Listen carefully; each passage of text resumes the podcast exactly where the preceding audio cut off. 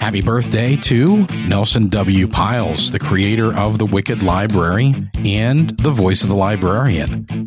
Nelson's birthday is, as this airs, today, Wednesday, February 22nd. A big thanks to Nelson for everything that he did to create the show, his continued support, and of course, happy birthday. If you'd like to wish Nelson happy birthday yourself, you can find him at Nelson W. Pyles on Twitter. Go ahead, send him a message, he'll like it. Or maybe even better yet, head on over to Amazon.com, find Nelson W. Pyles, and pick up one of his books. He has a great collection out. He also wrote the novel Demons, Dolls, and Milkshakes, and he's been featured in a bunch of other stuff. You can find him over at Amazon.com.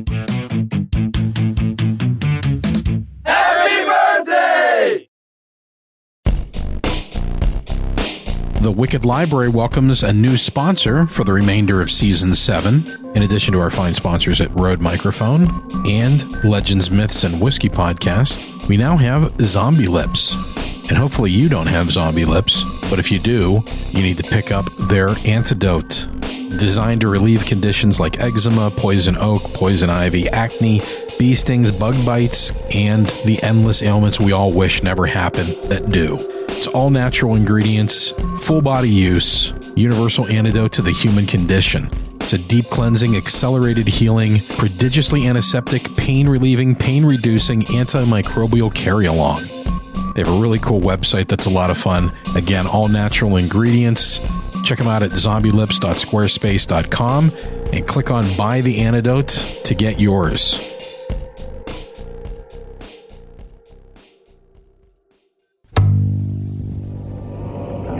Society 13 Podcast Network.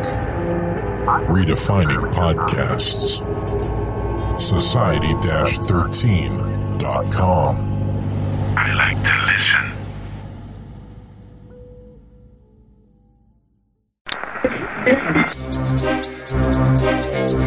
Welcome to Channel 9 of the STRY Radio Network, where stories live.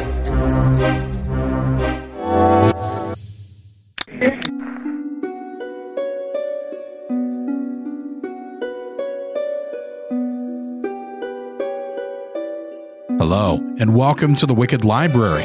Today's episode is a little bit special. We have for you five collected stories, two which have never been heard on the Wicked Library before, two that were only heard by those who read our newsletter back when we were doing that, and one that was only on Patreon for our Patreon supporters. We always like to do something special for those who support the show, so we're going to continue doing bonus stories on Patreon, meaning that you'll get to hear them before anybody else. And once we get a collection of four or five, six, however many it takes to get us to around an hour, we're going to go ahead and collect those together and put them out there for the big audience as well. The goal of the Wicked Library has always been to find a way to get the work of new artists, authors, and composers out to as wide of an audience as possible so that you'll consider going and picking up their work elsewhere. That being said, we never want to limit the audience that the authors that contribute their stories get. So while you do get to hear them first on Patreon if you support the show, everybody eventually gets to hear them. If you haven't supported the show on Patreon, you can do so by heading over to the Wicked Library's Patreon page at patreon.com forward slash wicked library. In addition to these bonus stories, we also give you access to our back catalog, our archives. You get cool stuff like mugs and t shirts. And just this week, we added a new reward in partnership with our good friend John Towers. He creates these amazing zombie portraits. He usually only does these at events. So you'd have to go to a comic book convention where Dr. Towers is setting up shop in order to get one. But we're going to go ahead and get them out to you folks that support us at certain reward levels on Patreon. So head over to thewickedlibrary.com and click on our Patreon link, or you can head over to patreon.com forward slash wicked library to do that thing. And now, without further ado, why don't we go ahead and get into today's show with five tales by five wicked authors.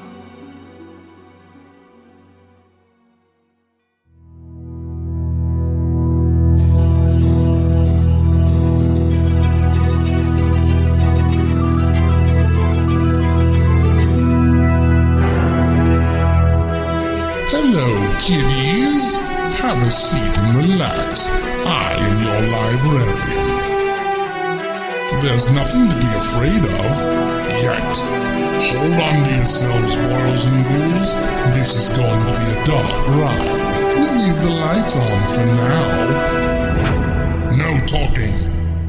It's story time at the Wicked Library.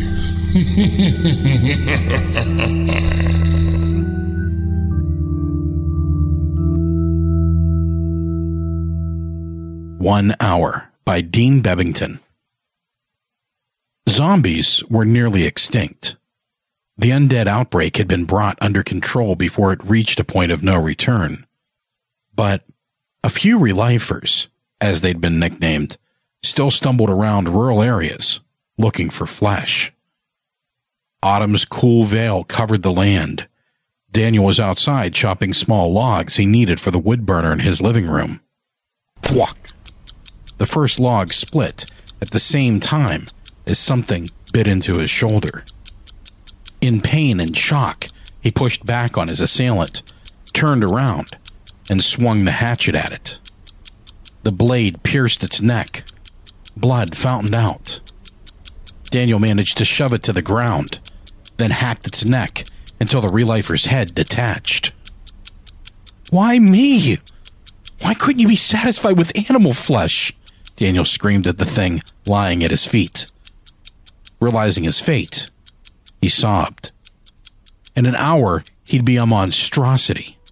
He resigned himself to what had to be done. Leaving the logs and the corpse, he returned to the house.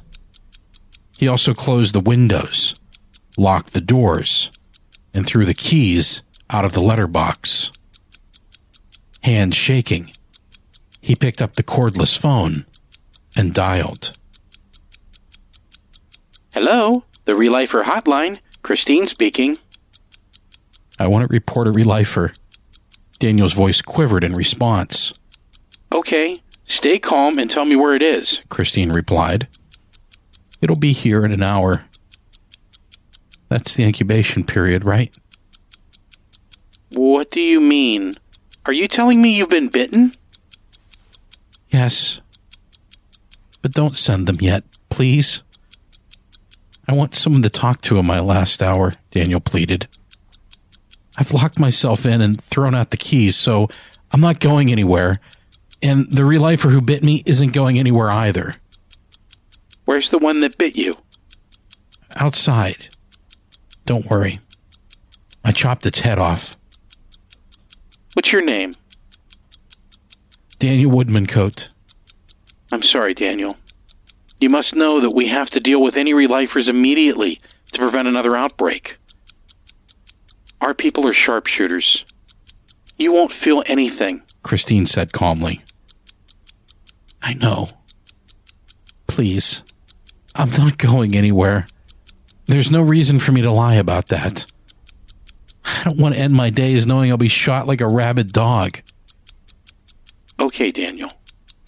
I'll talk to you until you can no longer talk.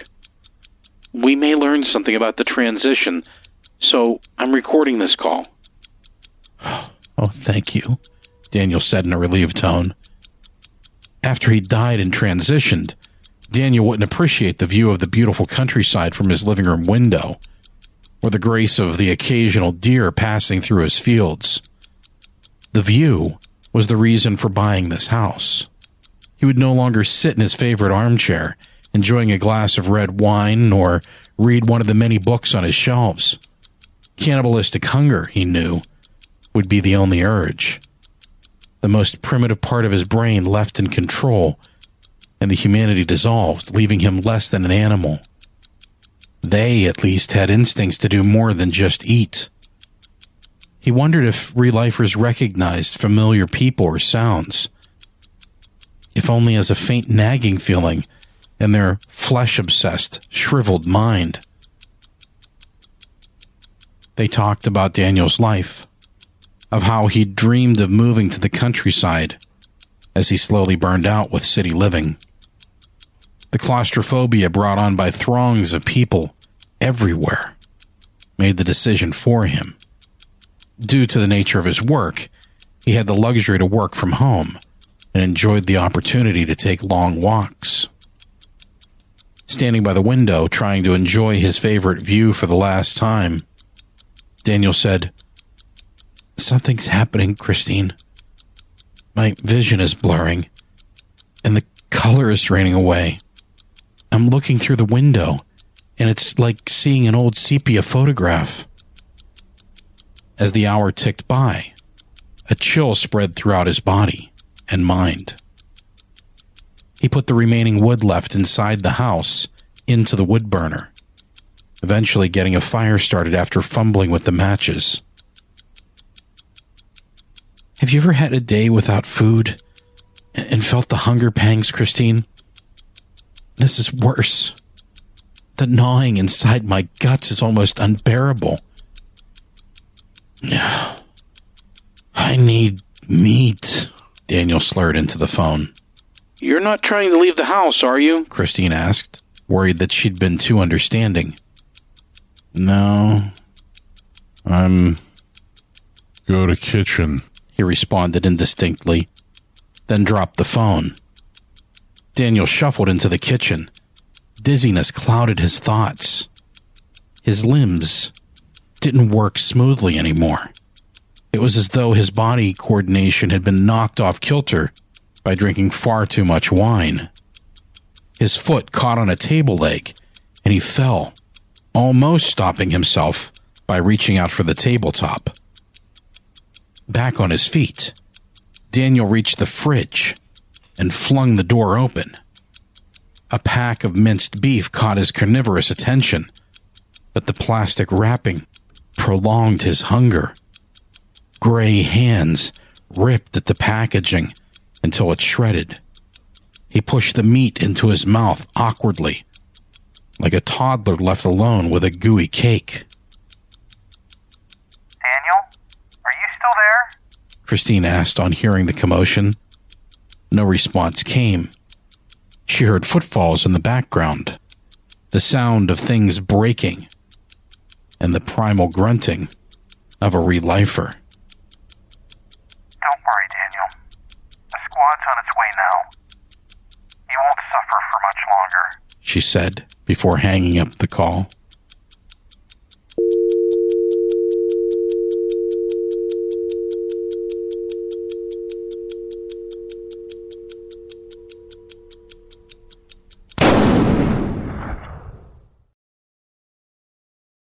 A Lament from the Dying by Keith McDuffee.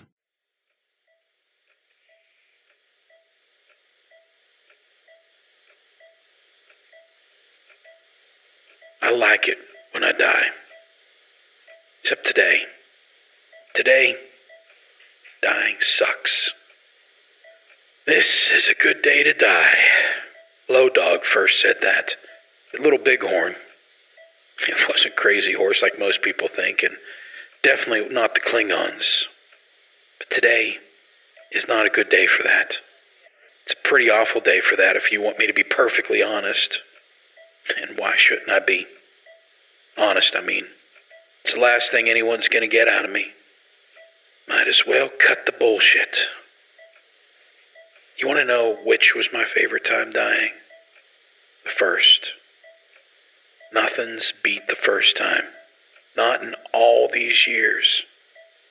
Sounds weird, I know. All this time. All these deaths. And there wasn't a time top the first? Nope. It's like your first girl, a first child. Skis on a virgin snow. Nothing like it. Battleship explosion off the coast of San Diego. 27 other men died with me that day. The lot of us were on the upper deck when the blast went off. Sent every one of us clear to Kingdom Come. I remember the feeling, being airborne like that. The roar and the heat of the flames at my back. The salty air lightly stinging my face with the blueness of the ocean coming to meet me. I think back at that moment often these days and wonder what if that time, that very first time, had been the last. The satisfying final act in what's now become an overextended performance. Like a TV program that doesn't know to quit on a high note. A series finale that should be orgasmically fulfilling, but only flounders and flops. On and on it goes. Just when you think it couldn't get any better, you turn out to be right. But the greedy bastards running the show don't hear that. They hear syndication dollars. Seriously? That's it? After all that, this is how the whole thing ends? And we shrug it off and move on to the next thing and the next and a final footnote in Wikipedia, and that's it. Sometimes the end pans out, but most of the time, it's disappointing. Like now. Who would have thought I'd go out like this? Like this?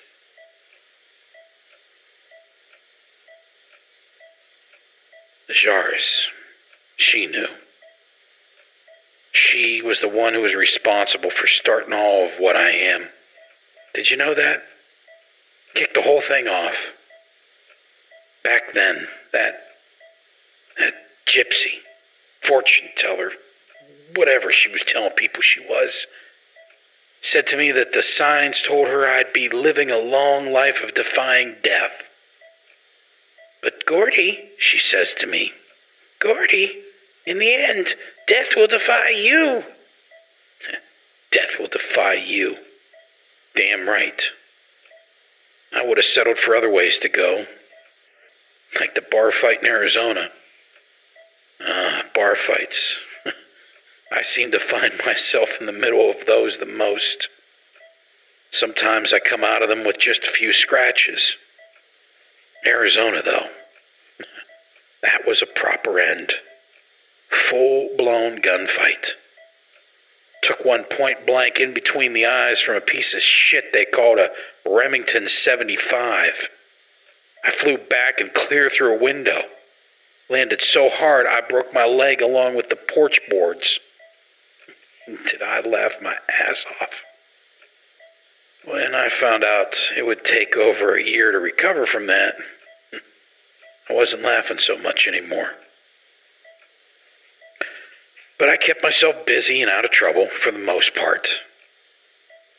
I was back doing what I do in only three months. Hmm.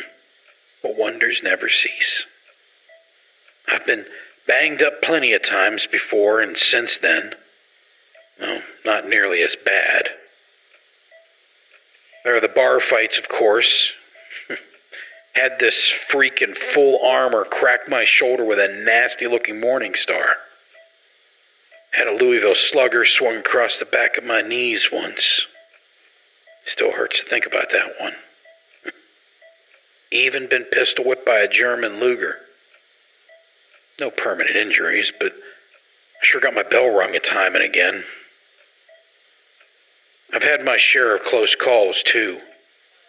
This one time, out on the rock, one of my so called colleagues was supposed to drive a shiv through my prison uniform while I leaned against this barred door. You know, make it look real convincing and all that. Moved more than a hair too far to the left, nearly nicked a kidney. I got transferred to a local hospital for a week to heal up from that one. See, that's the big misconception people have about me. I can be broken, get sick, I get hurt. I get hurt a lot. Sometimes it sticks, and sometimes, well, I breeze on through it. I patch up, heal up, hold my chin up, then I move on. Just like I always do. Or I guess I did. I always knew when I was going to die. I don't mean now, I mean all the other times. You know, when it wasn't real. This. this damn near snuck up on me. Now, here it is. It's real, and it's bearing down on me, and I'm pissed off. That's why I'm passing what little time I have left to talk about the good old days. So many years, so much younger. And goddamn, it's so much fun to die. Remember that time my head was cut clean off my neck with a chainsaw? That's right. Way before your time. But holy hot damn. What a messy scene that was. The only lasting damage was how long it took to get my fucking hair clean. God is my witness, my tub ran red for three days after that. Smelled like holy hell. Like the time with the guts. You know, when the Vietnamese landmine blew the lower half of my body off. Right. Right. Mm, way before your time.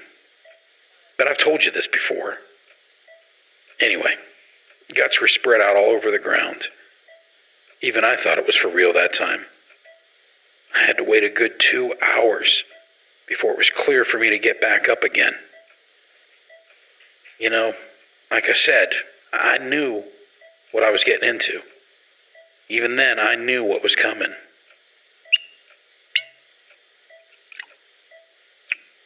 Ugh. Why did I wait so long to drink this? Who says the older the scotch, the better? mm. I've traveled around with this bottle of rot gut for God knows how long or how far. Now, here we are, finally with a fitting occasion for cracking the damn thing open. It might as well be cat piss. Mm. Ah. I'll have you know I was never one for the hard stuff. At Least not this old Scottish shit. Fucking Scots. Can't tell you how much trouble they've caused me. But wine, wine has always been my poison preferere. But it doesn't keep as long as people think either, if you want to know the truth. It's good that I can talk to someone who knows what I can do. I haven't really told many people about, you know, what I am. Thankfully, it doesn't really come up much. I sometimes get older people who think they've seen me somewhere before. I just laugh and brush it off. Tell them they're senile and change the subject. I got no family to speak of, not anymore. Who's left? No one. Just me. But they all knew. They knew what I was. You know what? All that fear about me made them care all the more. So why in God's name am I still hiding from it now? I tell you, I have no idea. I've been to countless shrinks, you know. Told them the real deal, and they all listened. They played their game, told me I had a gift and all that, and I shouldn't have to hide it from people. Right. Susan found out the truth we were dating. Thought I was nuts. Then she left me. So, what the hell good did all those head shrinkers do? They made it worse, is what they did. Made me crawl further down into my hole. You know what the most ridiculous thing about all this is? Anyone who doesn't know about me can figure it out easily enough. Easy peasy. Dig around with a computer. Find an old photo here, a new photo there, put two and two together, you know? It would only be a matter of time. But I'm through hiding. It might be a shitty thing to die like this, but I'm going to die. Right here. And the bullshit's tagging along. At least I have that going for me. So bring it on, Death. I may not be ready to take your ugly ass on this time but I am not afraid. I will finally plant my ass into that empty seat at the devil's table, look that bastard square between the horns, and say, Well, you got me, you foul son of a bitch. Now pass me that bottle of piss will you call wine, and toast to me. That's right, to me, the late Gordon Wheeler, cheater at death and master of lies for he has come here hoping that this shithole called hell is ready for him. for he is far from ready to retire. Won't that be something? Maybe I should look forward to that moment. Maybe it's not such a bad day to die after all. Oh. In Memorandum, Gordon D. Wheeler, 1928 to 2015.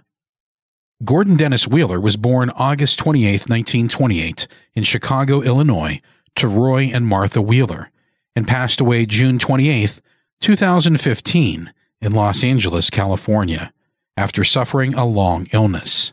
He was 86.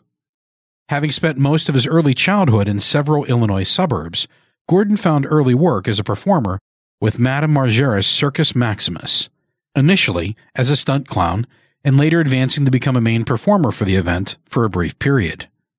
During his time at Maximus, he was discovered by famed filmmaker and director Aaron Rustin, who went on to employ Gordon as a stuntman in many of his most well known films. Gordon's first Hollywood appearance, the 1946 action war film The Battle of Two Bays, went on to win several Academy Awards, including Best Special Effects. Gordon eventually moved to Los Angeles, where he continued to perform death defying stunts in 17 of Rustin's films, including westerns Henry's Apostles, A Native in Bisbee, and The Roar and the Thunder. Other appearances in non Rustin pictures include the Vietnam War epic The Eight of Clubs and the premiere of the slasher flick series Blood of My Blood. At times, Gordon served as a stand in for rehearsal performances, including several scenes opposite actress Susan Franks in the film Sovereign's Daughters. Gordon has no surviving family. He was preceded in death by his brother Raymond and his nephew Donald and Jacob. A celebration of Gordon Dennis Wheeler's life will be held in the grounds of the St. Ambrose Mortuary and Funeral Home on June 30th.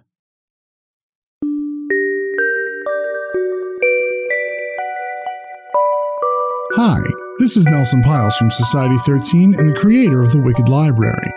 Dan Foytik, the current host and producer of The Wicked Library, has started a Patreon campaign with a lot of great perks for those of you who want to keep the show alive and most of all, free. It's an expensive endeavor to keep a podcast like The Wicked Library up and running. Website costs, equipment, storage for all of the episodes. It takes a lot of money to keep a show like this free for all of you. Besides that, think of the librarian. Yeah, the poor soul. Imagine if he had to go get a job somewhere else.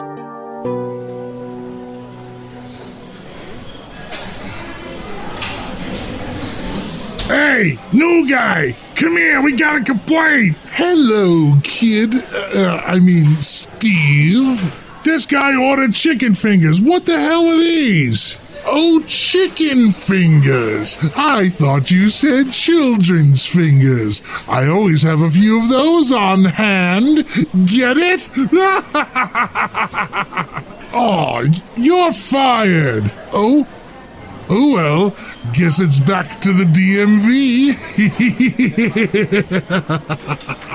and stop laughing like that, it's spooky. Promise?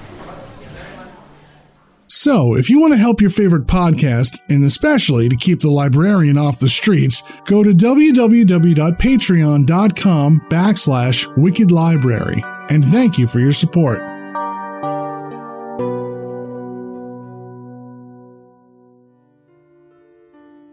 The Heart of a Madman by Gwendolyn Kiste. Among the ruins of the castle, he waited for her. He was always waiting, alone atop a barren hill, veiled beneath the smoke stained turrets that had fallen in the fire. Lanterns from the tavern and the quiet homes in the valley reflected up to his hideaway. Grimacing, he turned away. He hated the light.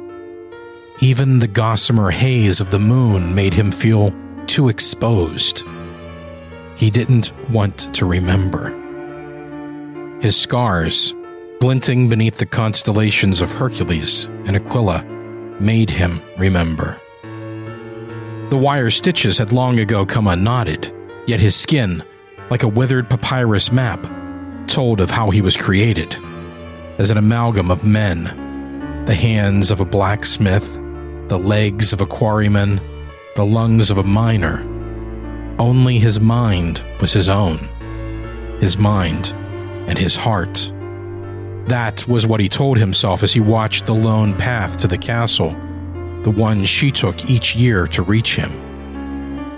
The moon traversed the sky, counting the minutes that passed without sight of her.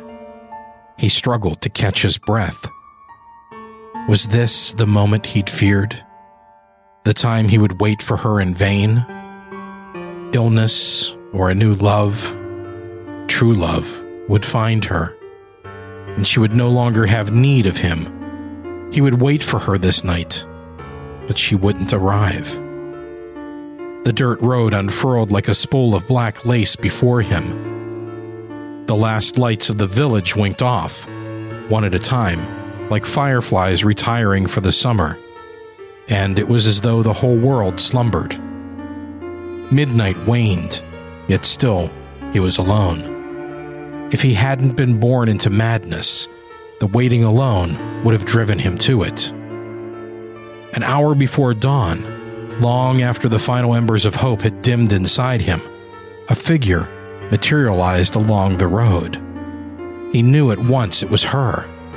No one else would brave this cursed path. As she drew nearer, he could see a single red rose clutched between her fingers his heart rapped against the sagging prison of his bones. You made it, he whispered. Always, she embraced him. After all, I couldn't miss our anniversary. He held her close, inhaling her sweet scent, thinking of how it wasn't really their anniversary. It was the anniversary of the fire. 25 years among the fire scorched rubble. She shivered against his chest. Shall we visit the ashes? At the far end of the estate, he heaved a stone, exposing the remnants of a room. This was where the blaze had started, inside the laboratory. Lingering silently in the dark was the stone slab, mostly crumbled to dust, where he'd been built. Unlike a natural born child, he remembered coming into this world how the shadows had snaked away and the light had found him. And he remembered her. With a complexion the color of moonstone, hers was the first face he'd seen upon awakening. She alone shielded him from the light. And she tried to shield him from something else, too. From the one who'd made him, who'd prodded him, who was now no more than a pile of char in a darkened corner she stared at the ash for a long time, never speaking, never stirring. He could no longer bring himself to look into the place where he'd been born, and so he watched her instead and imagined the tale people told about her. The would be wife of a doctor. She helped her fiance cobble together a monster. But then the monster awoke, and the castle fell, leaving her less than a widow. Do the villagers know you still visit this place? he asked. She nodded, her gaze still set on the ash. They think I come here to honor him. That's why they never follow. They want to let me mourn in peace. Peace. As though what lived in this castle had ever known peace. If not for the fire, the doctor with his metal implements and rusted needles and serums and beakers would never have let his creation know peace. Monster, she said and dropped the rose into the tomb. Together, they turned away, arms intertwined, her fingers tracing the weathered lines on his skin where she herself had stitched the thread. You're different every time I see you, she said, peering into his wrinkled face. It's strange. I thought you would stay young forever. He touched her silver hair. I thought the same of you. Smiling, she pulled him in, and her lips met his. It felt as new as their first kiss, but tonight was better.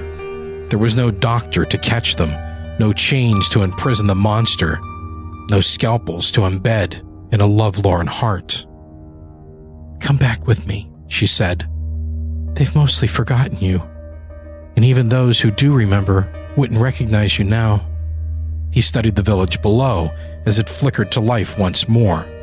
The valley, with its glossy stone streets and lamplights at every corner, was her home, but it was not his. He belonged in the darkness. Perhaps someday he would brave the light for her, the same way she braved the shadows for him. But not today. Maybe next year, he said and caressed her hand. That elegant hand. The hand that had saved him. The villagers always assumed he, a monster, had been the one to ignite the flames. They never guessed it was her lithe fingers, soft as satin, that had lit the match. I won't let him hurt you again, she'd said, and kept her promise. With the dawn creeping closer, he escorted her back to the road and watched as she slowly vanished into the distance, ethereal as morning mist. Same night next year, he called after her. Like a ghost, she turned back and smiled. Always.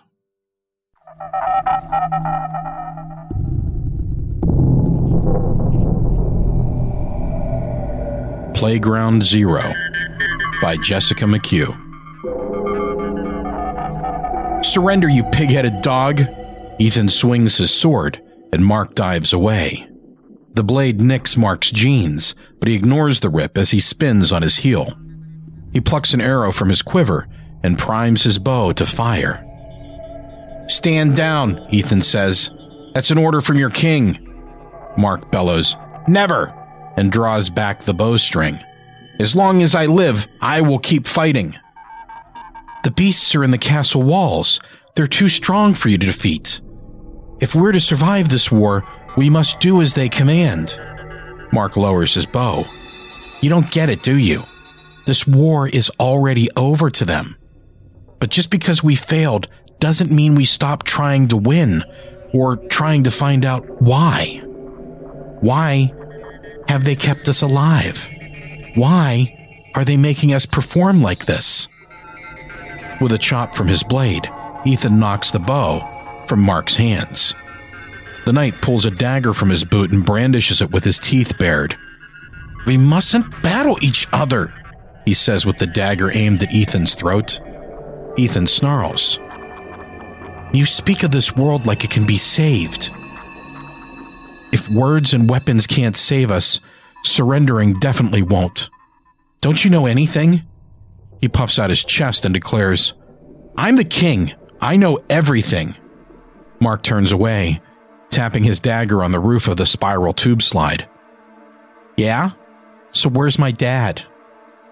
Ethan lowers his sword and whispers, That's not the line, man. Sorry. I just thought. Never mind. Mark exhales. Straightening his spine, he twirls around and slashes the air with his dagger. King, you say? You are no king. You're nothing but a commoner in a stolen crown. The boy's attention is stolen by Lila's heavy sigh. She's lying on her stomach on the plastic playground of Greasley Park, wrapping her hair around her finger until the tip turns purple. When she notices them staring, she unravels it and waves. Don't mind me, go on. Ethan clears his throat, repositions his feet, and continues. How dare you question my supreme rule, Sir Mark? I should have your head for that. If we don't take action, we'll all lose our heads. If I'm the only one who truly wants these creatures destroyed, I'll take charge. We all want the beasts gone. But what's the point of fighting if we know we'll lose? A quick death, Mark replies. Heaven has to be better than this place. What if this was heaven? Lila mutters. What if we had the best life humans could have? And when those monsters crawled out of the earth, they turned it into hell? What if there's nothing and no one waiting for us? Mark crouches beside her. We can't believe that. We have to believe victory is possible. He pounds his chest as he stands. With God as my witness, I will banish them from our realm and save this broken world from destruction. Shiloh swings around the playground pole and leaps over Lila's body, her hands clenched beneath her chin as she purrs, Oh, Sir Mark, you are so brave. Can you really rid our home of these foul beasts? Mark sandwiches her hand between his and kisses her cheek. For you, my lady, I would do anything. She fans her face with her free hand as Lila groans. Don't listen to that man, Ethan commands as he slashes the air. Swear your loyalty to me, Lady Shiloh, and I will give you the world. Mark snorts as he shoves himself in Ethan's face. Some gift. This world is a graveyard, my lord, or haven't you looked around lately? Your people are dead. Your golden city is destroyed. There's only us and the monsters imprisoning us for the past year. Everyone you love is dead, Ethan. King Ethan. He ignores Mark's dramatic eye roll and pounds his chest. I can protect you, Lady Shiloh. This man can only bring you pain. Must you possess everything? You already have a queen. Lila stands with a growling sigh. His queen is tired of playing. Come on, Lila, you have to play. Shiloh peers into the smoky distance. Stopping isn't worth the risk. We don't know anything for sure. For all we know, everyone who stopped playing is fine, she replies. Mark's dad, my dad, my mom, my mangy cat. Maybe it isn't just us and the monsters. Maybe acting out this scene for them is a joke, just to see how long we'll do it. Ethan leans into her and whispers, Just stick to the game, Lila. You too, Mark. Lifting his chin, he points his sword at his foe. Step away from that foul man, Lady Shiloh. He claims he can slay these monsters, and that may be true, but maybe that's because he's the one who brought them to our kingdom. You're insane, he says, and we're no better in your hands than we are in theirs. He scans the arid world around them and lowers his dagger. He turns to Lila, whispering, Do you really think our parents are safe? She exhales a shuddering breath. I hope so. Maybe I can find out. Ethan grabs Mark's arm, his teeth clenched. You cannot confront such monstrous villains, Sir Mark. As your king, I forbid it. Put a sock in it, Ethan. I'm being serious. That's my lord or your grace. The king should not be addressed so informally. The king is an idiot, Mark barks. Kings, presidents, every stupid grown up who thought they could save the world with ignorance and empty words. They are to blame. His face reddens as he punches the blocks of the spinning tic tac toe game. Look at us now, Your Grace. We're just as bad as them. We're still pretending when we should be taking action. Lila pats his shoulder. Calm down, Mark. He brushes her off and screams. No! You guys are always shooting me down when I suggest fighting back. Just like my dad telling me to shut up through all those warnings on the news. It was obvious everything was crashing down, and he still left me alone so he could go to work. Mark sighs and runs his fingers through his hair. Work. If having a job means you get drunk all day, I can't wait until I'm old enough to have one. If I'm ever old enough to have one. I doubt any of us will live that long. Giving a bitter bow, he adds, Even you, King Ethan. It's just a game, Shiloh says. Mark's bottom jaw juts out as he spits, Tell that to Eric. Silence falls over the kids. With her chin quaking, Shiloh whimpers. That's not funny. I didn't mean for it to be, he replies. Watching her face crumple in grief, Mark rubs Shiloh's arm. I'm sorry. But maybe Lila's right. Maybe everyone is okay. Maybe the monsters don't care if we play the game. You know that's not true, Ethan says. After what happened when Eric stopped playing, Shiloh covers her ears and screams, Stop it! Stop saying my brother's name! Lila wraps her arms around the girl and pets her hair. It's okay. Everything's going to be all right. I shouldn't have said I wouldn't play. I'm just so tired, she says. But I'll keep playing, I swear. for as long as it takes. Not me. Mark throws down his wooden dagger and crosses his arms over his chest. I can't spend what's left of my life playing a stupid game. I need to find out what happened to the others. If I have to do it alone, so be it. Don't be stupid, Ethan says. Like you said before, this war is over to the monsters. This is their world now. If you take them on by yourself, you'll end up just like Eric, like Travis, like Sharon. Reality isn't as forgiving as this game. Mark directs his face at the sky and shrieks. I don't care. I refuse to play anymore. I refuse to pretend this is the end of the world. The ground vibrates with rhythmic thumps, and the playground equipment shudders. As the other children turn to Mark, their eyes fill with tears. Shiloh sniffles and mewls into her hands. Oh God, Mark, what have you done? I didn't. I didn't. You didn't want to pretend this is the end of the world, Ethan says. Fine. Now we have to accept that it really is the end. With each of the beast's booming footsteps, wasteland dust billows around the playground. It's the only time the kids are glad for their force field prison. Dead plants and rotted garbage comprise the clouds of ash pelting the bubble. But the monster's march also causes remnant corpses decorating the outlying streets to skitter across the vibrating ashtray the kids once called home, smacking the barrier with bones and brittle skin. The children huddle together, quaking as the beast's massive shadow cloaks the playground in darkness. Its assailing breath temporarily fogs the force field as it leans in, granting the kids flashes of its mammoth fangs. I'm sorry, Mark whimpers. I didn't think it would come so soon. Shiloh buries her head in his arm, sobbing as she clings to his side. It's okay, he says, rubbing her back. You'll be safe, all of you. I'll sacrifice myself, and when it takes me, I'll find out what happened to my dad, to all our parents, to everyone. Shiloh wails. No, you can't. I need you. He cradles her face and thumbs away a tear. Don't cry, my lady. I vow to you, I will slay these beasts and free our realm from their clutches. I will restore this world to its former glory. The beast howls, spraying the invisible dome with strings of blood speckled saliva.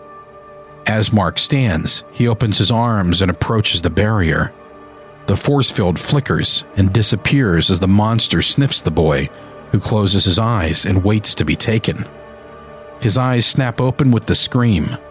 The monster's claws clamp around Shiloh and rip her from the playground equipment like a toddler plucks a blade of grass. She flails in its fist, shrieking and smacking its fingers until the beast lifts her to its bulbous yellow eyes. Ethan and Lila rush to the edge of the playground equipment, but the restored force field jolts them backward. As the kids wilt from the blow, Shiloh continues to scream. Agitated by the noise, the monster expels a deafening growl and squeezes its fist. The girl's head briefly turns purple before it pops like a grape and splatters the dome. Her pulpy body flops in the monster's hand as it gallops away, rocking the ashy world beneath its hooves. As clumps of Shiloh ooze down the force field, Mark shakes his head in disbelief, his arms still open in surrender. After a minute of silence, he lowers them and sits beside Ethan and Lila. Cowering by the spiral slide, they hold each other and mourn another friend. Mark clears his throat, but his voice still trembles when he says, Whose turn is it? Lila lifts her head and whispers, It's mine. The boys remain kneeling, their heads bowed as she stands. Ethan hands over his sword and Lila raises it to the sky. The boys proclaim in unison, Long, live the Queen!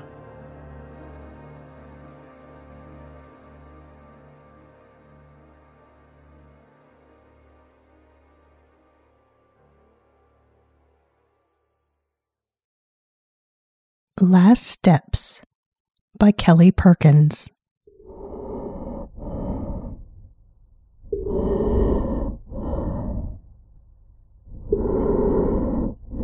I shielded my eyes against the hot orange glare. It was silver, the satellite, liquid like mercury and the sun was hellacious, beaming off its central sphere, the almost phallic length of it searing my corneas like tuna steaks. And yet, I couldn't look away. Why should I? It was only a matter of time before my air ran out. Before my time ran out. It hadn't really sunk in yet. Couldn't have.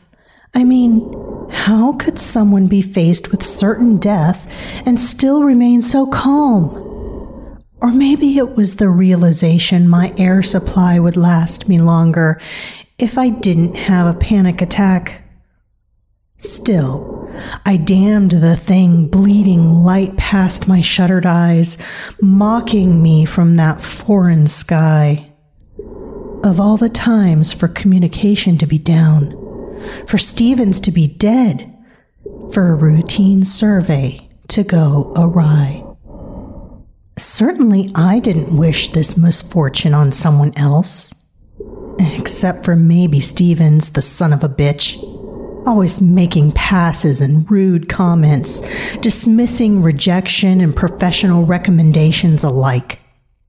I told him his angle of approach was too steep, but hell, even so, did he really deserve to get mangled like that? Pfft. Considering my current dilemma, the bastard got off easy. I could see mortality winking at me from the horizon of this hellscape, and all I could do was breathe. And scream, as it turns out punching the hell out of that communication button I'd had trouble with ever since they plugged a new one into my suit. If it ain't broke, don't fix it is a good adage for a reason. Condor 1, this is Reach. Come in.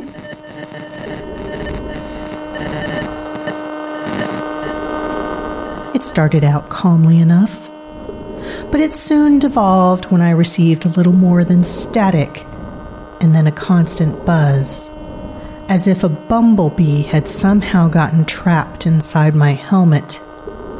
Might as well have been. I'm allergic to bees.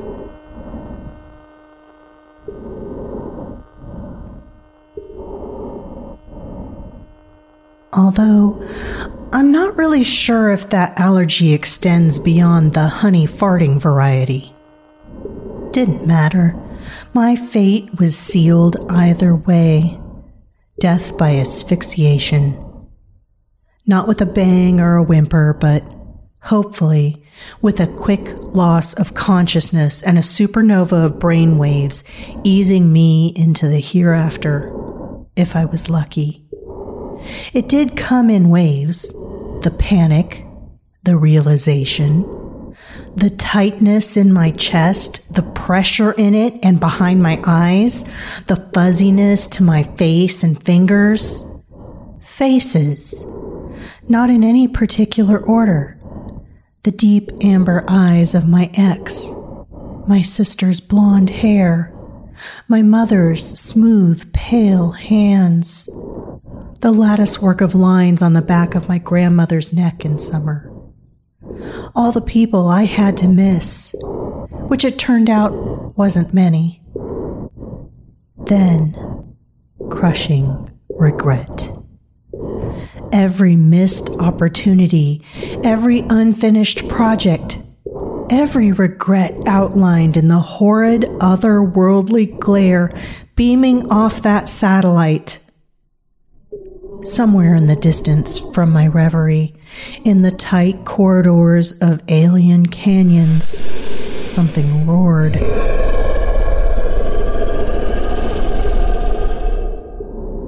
A collapse? Or a creature? I had little time to revel in the fact I may not actually die alone before the realization struck me, based upon that roar alone, I might not have as long to live as I thought. It was at this point I decided to move. To no place in particular, just in the opposite direction of that. I tried to steady my breathing. Difficult to do when trudging across the wastes of this forgotten planet. Or perhaps it was relatively newly born. No sign of any development or occupation by anything other than these dusty orange rocks and tufts of purple grass. No, it was something else entirely. Alive and waving like a sea anemone. Or was it just plain anemone? There had to be a reason for the specification, although I'd never heard of a land anemone. Funny how the mind could wander, desperately wanted to, considering the circumstances. What did it matter one way or another? I was no more a biologist than a botanist.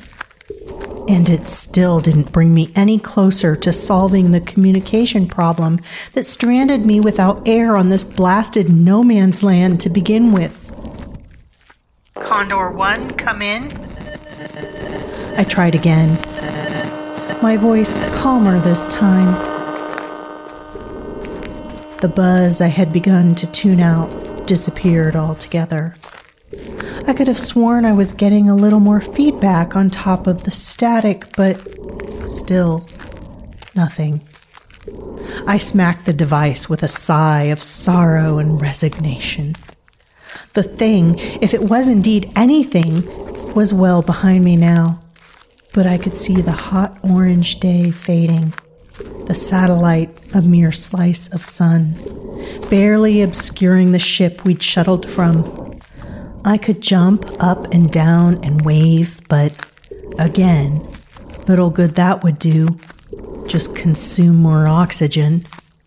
Had the crash not blown up all our air reserves. Hence, how Stevens came to be so mangled. I might have been able to just hunker down until the ETA on our return came and went. A search party sure to be on the ground before long. Hell, with the communications out this long, one would think they might be a mite concerned.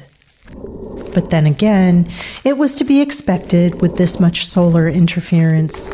And no one was bound to concern themselves much with a routine survey when the real job was the probe for which it was a mere formality. That panic began to seep in again, but I pushed it down swallowed it. I might as well make good use of my time. I decided to catalog everything I saw. Weird purple anemone here, slightly more pink, magenta even, anemone there, a weird yellow strand of something, and so on. I don't know why, but I was reminded of all those times people were just swallowed up by circumstance, sinkholes, volcanoes, whole cities crumbling into the sea. Granted, those were a much larger scale, but I felt a certain kinship with them, at the mercy of the landscape. Wrong place at the wrong time. Another thing nagged at me just a nibble, but it pieced at me with all the persistence of a hungry rat. Every step, and in turn, potential misstep that landed me here. My chosen career path versus the one that was convenient at the time and paid more money from the get go. It really wasn't much different than what landed us here as a race even if that made me and my circumstances continually smaller in the scheme of things. But it was equally hard not to curse human progress that day, the day of my death, unnoticed and without ceremony in the orange desert of Desica 5. Granted, perhaps I was lucky to escape the fate of many during the first contact wars, when we first made the leap from our battered and misused home of Earth. That elicited the first and, most probably, last chuckle I'd be able to muster under the circumstances. What a funny thing. The only one that could unite humanity under one solidified banner a common enemy, a fear, a hate, a justification for all our carefully cultivated xenophobia. And, perhaps more ironic than even that, I'd almost have preferred a violent death. Somehow, it made more sense than this.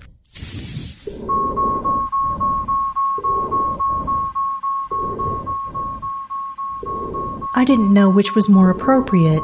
Be careful what you wish for, or famous last words. Didn't matter. My suit had suffered a rupture either way. If I thought the world was funny in color before, my auxiliary systems making one last feeble push to waste even more oxygen on me brought starbursts of purple and pink from behind my eyes. Was that what it looked like when capillaries burst? Or was I finally going to see that surge of brain activity before I even got to see the sunset? My chest felt heavy, my breath ragged, and suddenly all I heard in my head was the dulcet reverberation of Debussy's Clair de Lune. And it was as if the stars were in my eyes and the hot, choking sensation stealing every breath just faded away into the darkness. It's hard to convey feeling when I myself am no longer in possession of a physical form, at least, not one within the scope of human understanding. Perhaps the final irony in all we have accomplished first destroying our planet and then finding new ones to colonize and farm is that it is upon death. We are finally able to rise above our limitations, our human frailty, and realize our true potential. Or maybe it's just me riding that final wave of brain activity before I snuff out, like the alien sun slipping below the horizon, abandoning me to the cold, silent desert of human progress.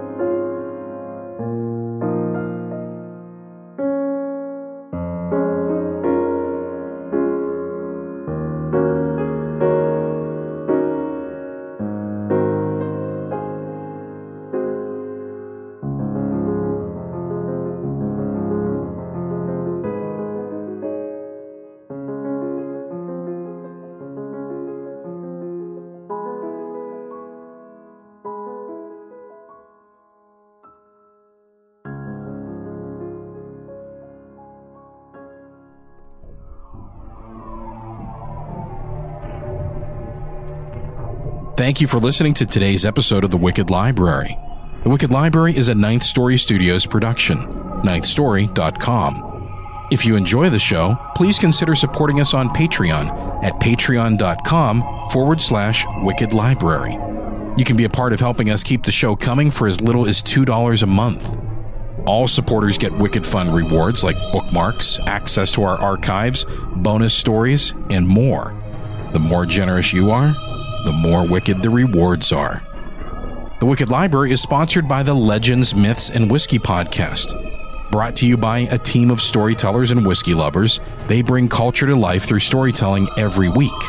You can find them over at legendsmythsandwhiskey.com and, of course, in iTunes or wherever you subscribe to your podcasts. Also sponsored by Zombie Lips. They make the antidote for the human condition a topical application that cures eczema, poison oak, poison ivy, acne, bee stings, bug bites, cuts, scrapes, scuffs, tears, the endless ailments we wish never happen. Get the cure at zombielips.squarespace.com. All audio recorded in house at Ninth Story Studios is recorded on Rode microphones. Find out more information about their great products over at Rode.com, which is R O D E.com. A big thank you to Rode for helping us make the show sound so good. Complete credits and full show notes, including links to the work of all the authors featured in today's episode, can be found at thewickedlibrary.com forward slash 711. You can also find links to our Twitter, Facebook, and iTunes page. Don't forget to rate and review the show.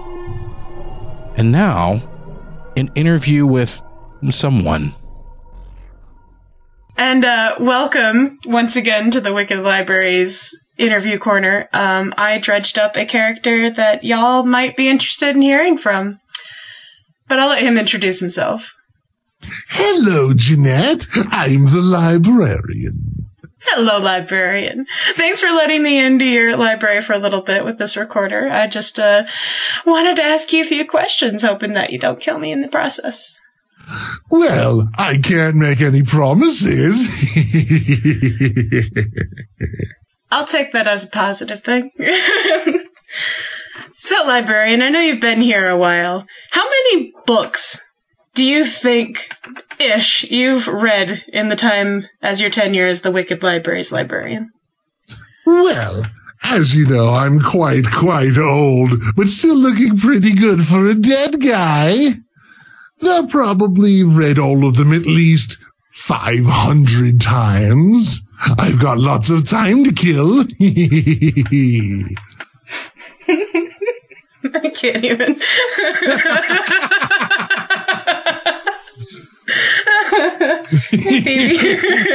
uh, so that's me when I normally listen to the librarian is just cracking up.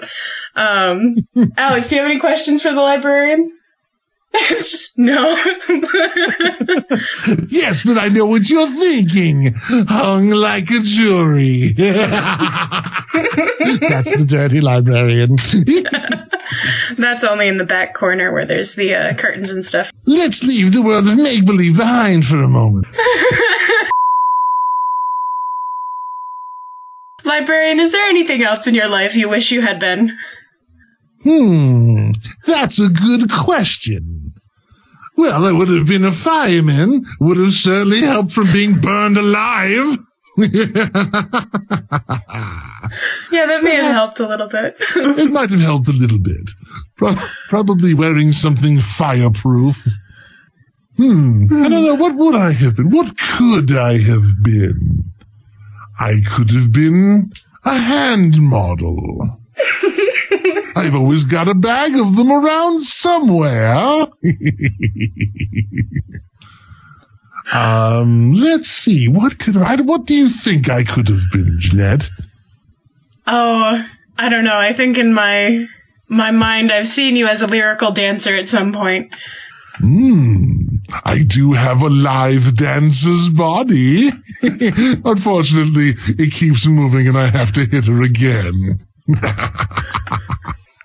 a beautiful duet. Indeed. I think only one of us gets it, though. I may have to let her go. Maybe. Especially if she's hanging from a tree. Uh, well, on that note,